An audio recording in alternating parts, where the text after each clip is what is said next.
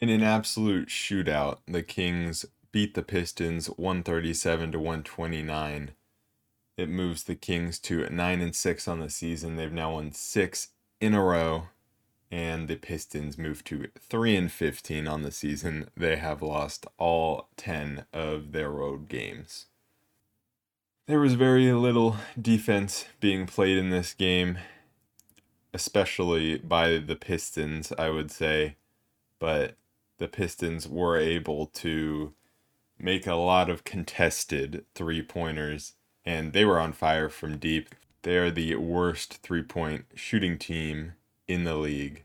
But in this game, that didn't show. Guys like Jaden Ivey went four for four. Isaiah Livers made a three. Killian Hayes was two for three from three. Kevin Knox was, was three for five. Cory Joseph was two for three. And those just are not guys that normally hit threes. And a lot of them were contested threes. And Bojan Bogdanovic hit two threes, both of them heavily contested. That's not to say that the Kings defense wasn't bad. It was bad, but it's I don't think it's as bad as the score shows because the Pistons were hitting some crazy shots. The Pistons started Marvin Bagley at the five, and the Kings looked to take advantage of this very early on. It was very evident they were going to Sabonis on every possession in the post, and Bagley just couldn't stop him. Sabonis drew a few fouls, and Sabonis only took five shots on the game, and but that's because he was getting fouled a lot. He did have eight free throw attempts, made six of them, which honestly is still not a lot. Only six for eight from the free throw line and four for five from the field. It's not a lot for maybe how small this Pistons team is and how he should have been dominating them. But early on, he was definitely going at him, and Bagley picked up uh, a few fouls early. He ended up getting five fouls on the game, and he was struggling in foul trouble the whole time early on, Kevin Huerter's three point shot wasn't falling, and I think he really showed that he's more than just a three point shooter in this game with a lot of good playmaking and a lot of good passes into Sabonis, as well as just driving to the hoop and finishing himself. Uh, the one thing that I would say with Kevin Huerter that's a negative is just him being able to guard really fast guys on the perimeter because there was just a few times where he got on Jaden Ivey and Jaden Ivey blew by him. But I do think Kevin Huerter still helps our defense because of his length and his size. And the problem for this Kings defense really comes when the bench comes on and we sub out one of three guys, either Keegan Murray, Harrison Barnes, or Kevin Huerter, because when you don't have all three of those guys out there at the same time, you lose a lot of length and a lot of size, and we really don't have any wings off the bench. We run a three guard lineup off the bench and two power forwards, pretty much. I mean, Metu at the five. But there aren't any versatile wings off the bench, not a single one. And it's definitely something that KZ Okpala could help with if he got minutes, but he just doesn't get minutes because he doesn't give anything on the offensive end, like Lyles or Metu or Terence Davis do. Although Terence Davis only played three minutes in this game, and so we actually went with a nine man rotation. And that's even with the fact that Malik Monk did get ejected in the fourth quarter. I think when the bench is out there, or like even just part of the bench, just not the full five, starting five for the Kings, it's just too easy for other teams to get a mismatch that they like. It's too easy for them to just set a screen on pretty much any player and then they have a guard against a guy who can't guard guards on the perimeter or they have a big against or a wing uh, that uh, is either bigger than a guard or faster than two of our big guys and that's just a, a, a problem for the bench unit because when you look at the numbers, the starting five for the Kings have an elite defense. They're one of the top defenses in the entire league and one of the top offenses. But the second even one bench player comes in, that all changes. I don't think it necessarily means that individually the guys off the bench are bad defenders. It just means that we don't have the right composition of guys together. You know, obviously Davion Mitchell's not a bad defender. He's a great defender. And I think Monk's a good defender and Terence Davis is a good defender. And Chimezie Metu definitely isn't bad. Lyles maybe is the only one that's bad defensively, but I don't even think he's, you know, as bad as someone like Marvin Bagley, who we've had in the past. But I think a trade might need to be made at some point this season to acquire another wing player, whether that be Jae Crowder or a guy like Torrey Craig, both on the Suns, or maybe even both of them if Harrison Barnes is getting traded for them. Uh, I know there have been rumors about Harrison, the Suns being interested in trading for Harrison Barnes, but there was a report more recently that said the Kings are not involving Harrison Barnes in any trade talks, and they're comfortable with where uh, the team is at right now. And I it would definitely hurt the offense to trade Harrison Barnes. He had 27 points in this game, and he got to the free throw line 11 times he was just taking advantage of the Pistons defense that would anytime there was any movement, any rotations that had to be made for the Pistons, they just didn't close out to Harrison Barnes well. And so he could just make one little move and be by a guy and force them to foul him or just make the shot. He was really just being a veteran out there against a bunch of young guys on the Pistons who didn't know how to defend his veteran moves, his pump fakes, his, you know, slow moves into the paint. And he also did a good job of exposing one of the worst defenders in the league, Bojan Bogdanovic. In this game, in the in the first quarter, I thought the defense for the first eight minutes or so of the quarter maybe seven and a half minutes, was pretty good. And then it fell apart at the end. And I think that kind of shows you like that that's a pattern that has been happening all season. And it's really just it's about the bench. The bench needs to get better defensively. In the at the start of the second quarter, the Kings had some miscommunication defensively between Fox and Metu and it allowed the Pistons to get an easy layup. And immediately, De'Aaron Fox looked so disappointed or pissed off or something because he knew immediately when that happened. And I think it was his fault, the miscommunication. He knew that he was going to hear about it from Mike Brown because Mike Brown called the timeout instantly in a classic Mike Brown way of just 30 seconds into the quarter calling a timeout and he did it. Mike Brown called another timeout like a minute into the, it was either the third or the fourth. He just, and I love that about him. He's not going to let this team let the start of quarters get away from them quickly. You know, if they, if the team doesn't come out ready to play in a quarter, he just immediately puts a stop to that and calls a timeout. And I think I think it works really well. One thing I wanted to mention about Chimezie Metu was on the offensive end. He just looks more like he's getting comfortable at the the center spot that he's playing and in the paint. And there was just one move where he got the pass. I think it was a pass. I don't think it was an offensive rebound, but it might have been. But I'm pretty sure it was a pass. And he just made a super simple but effective move where he was decisive he he just said I am going to make this move where he just did a little spin move into a hook. And it looks really simple, but it's just something you wouldn't have seen from him before. And it's just he just decided he was going to do it and he turned and even though there was two guys kind of on him, he knew neither of them was going to get to his hook.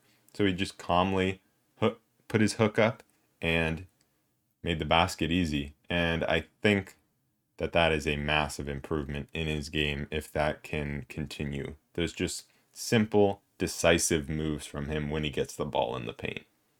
De'Aaron Fox continues to hit his three pointers. He was two for four on the game. I believe both of them came back to back or near each other in the second quarter.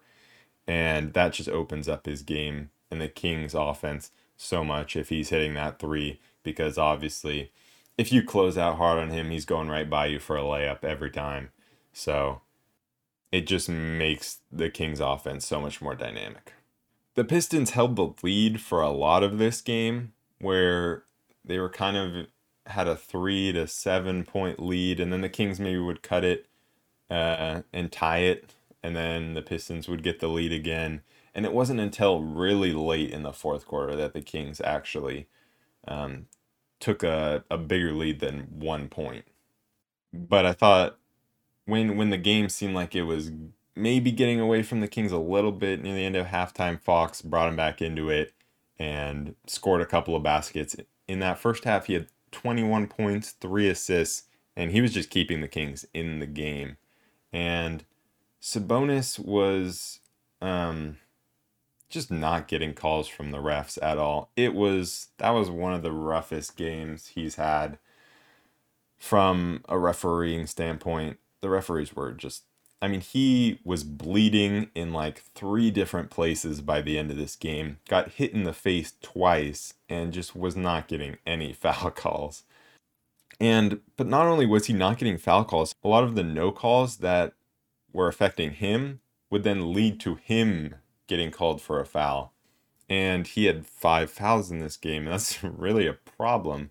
He also got called for another foul in the second quarter that Mike Brown had to challenge because he didn't touch the guy. And, you know, it was a successful challenge, so it took the foul away. But it's just a problem when every game we have to waste our challenge so early because Sabonis gets called for some foul that he did not commit. And it happens every game. It doesn't happen to anyone else on the Kings. Just Sabonis. It's so weird. Like he he he's a two he's the only all-star on this roster, but he is the one that doesn't get any calls. Like it's supposed to be the other way around. The all-star is the one that usually gets all the the calls from the refs and it's just totally backwards here. You know, it's not like I'm just some Kings fan saying this super, you know, in a biased way. Like Mike Brown challenges the call and is successful every game on these calls. And when the last two minute report comes out, um, they also confirm a lot of these calls are mistakes. So you know you, you don't have to just take my word for it. You can look at both the challenges in the last two minute report, and it all confirms this. I thought Jaden Ivey in this game looked really good offensively. I mean, he was knocking down step back threes, but not only that, he was really fast, and um, him and Fox were just going back and forth at each other. Both of them are lightning quick and would just get to layups, uh, or get to the rim for easy layups so easily, so easily because they're just faster than anyone else on the court. And so that was really fun to watch them go back and forth at each other.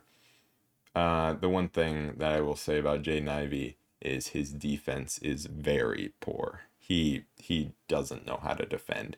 Um, similar to Fox early in his career, really. I think there's a lot of similarities between De'Aaron Fox and Jaden Ivey. Uh, but you know, Fox has learned how to be a good defender now, so we'll see if uh, if Jaden Ivey develops into that as well.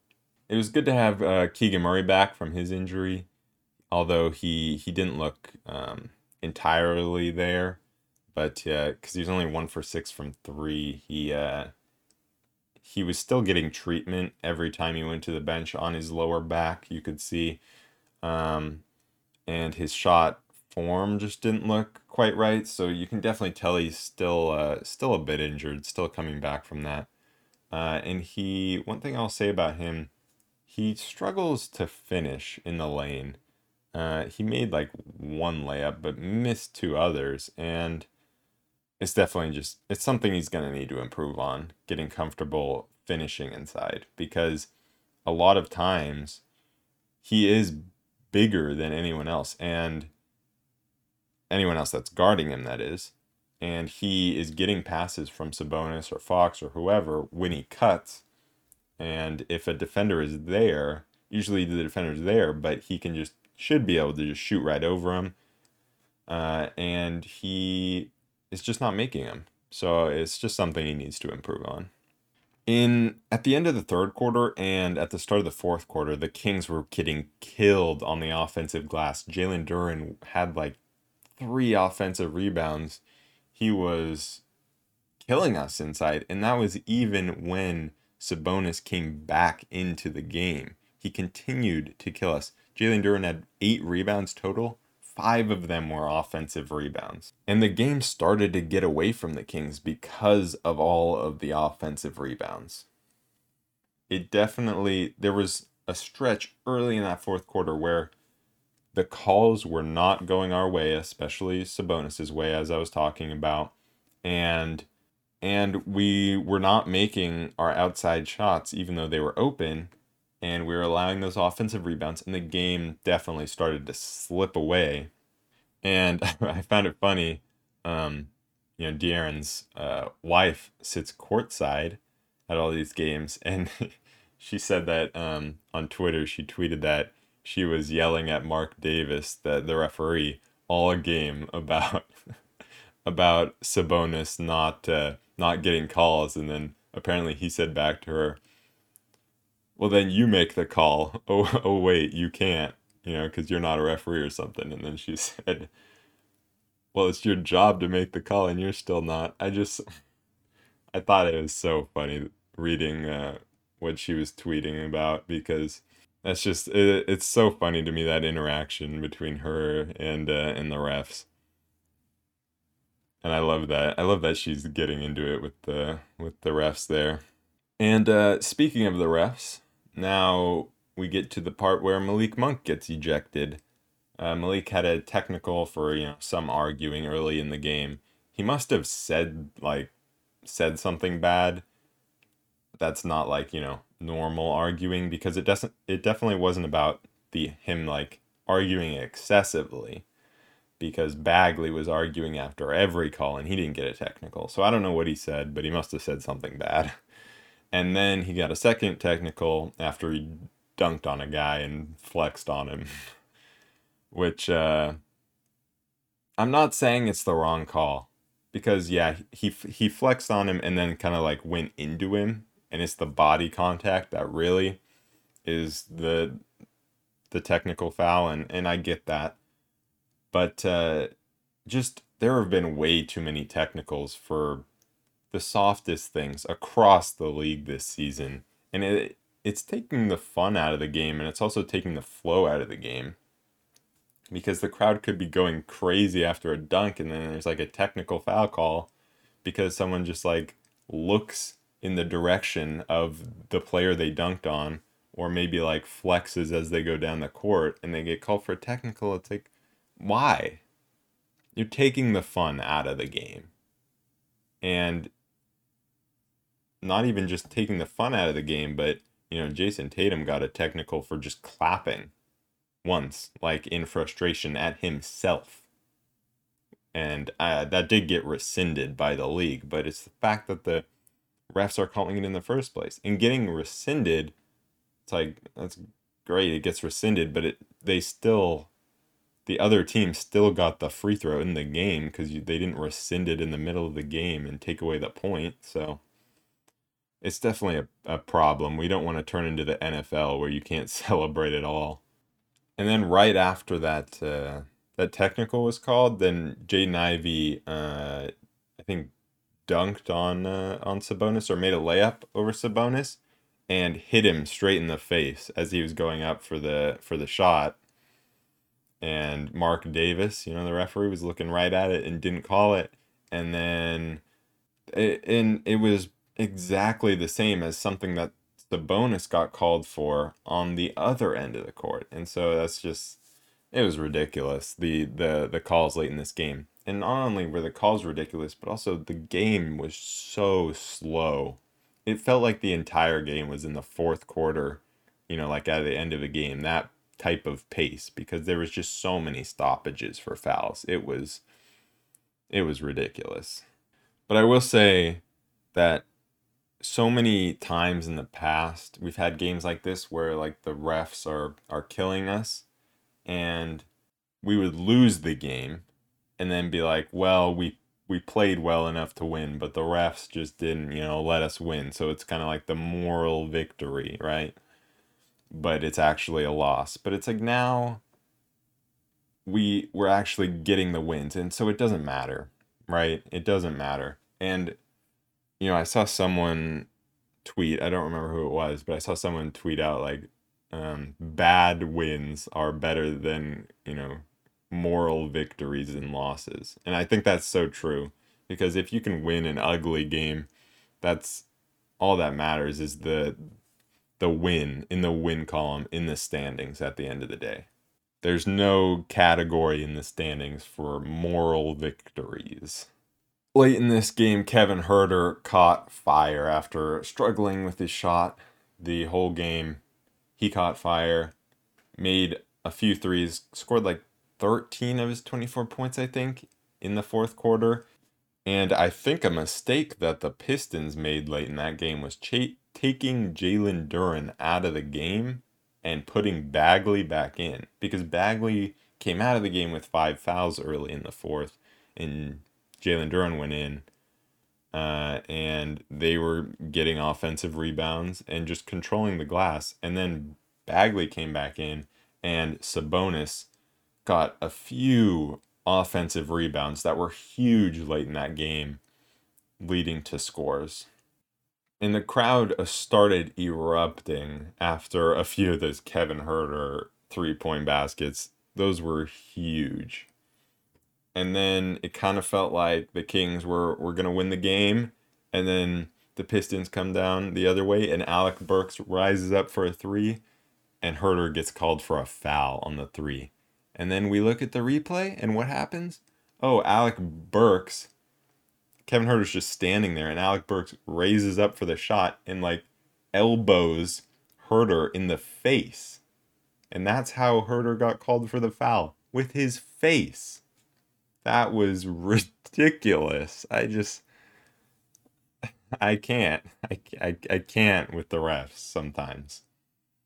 I can't handle it. I, I that one was insane. Like how how do you foul someone with your face when you're just standing there? That was ridiculous. And Burks had been doing that all game really where he would shoot in an unnatural motion to try to draw a foul.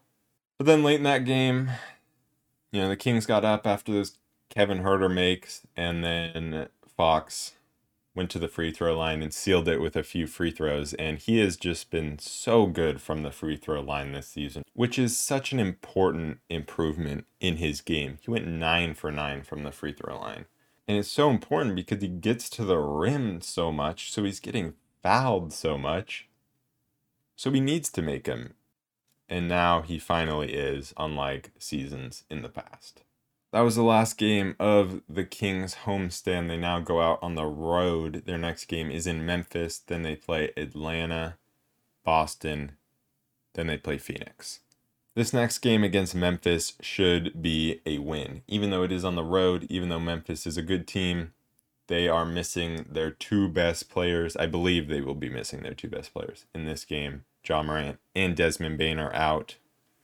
At least that's what it seems like it seems like they're going to be out. I don't know that for sure though.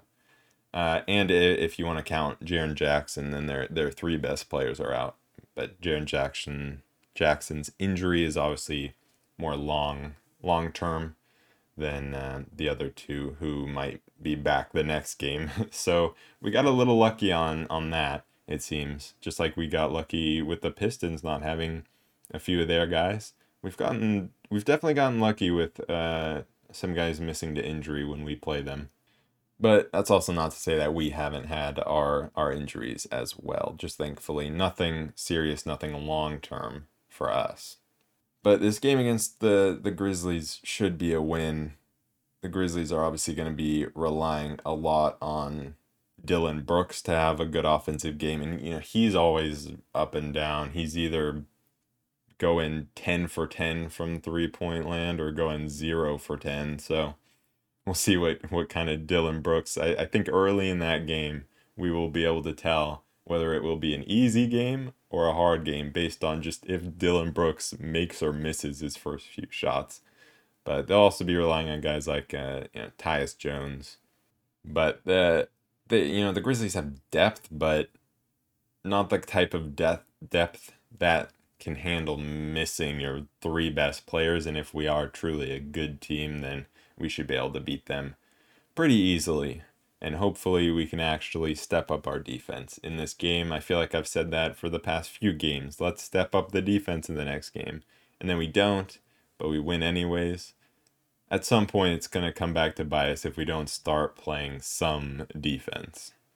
One last thing I want to mention about the Kings bench. I think a lot of people have been, like, before the season and even during the season, I've been talking about the Kings' need for a rim protector uh, and but I, I don't think that that is the most uh, important.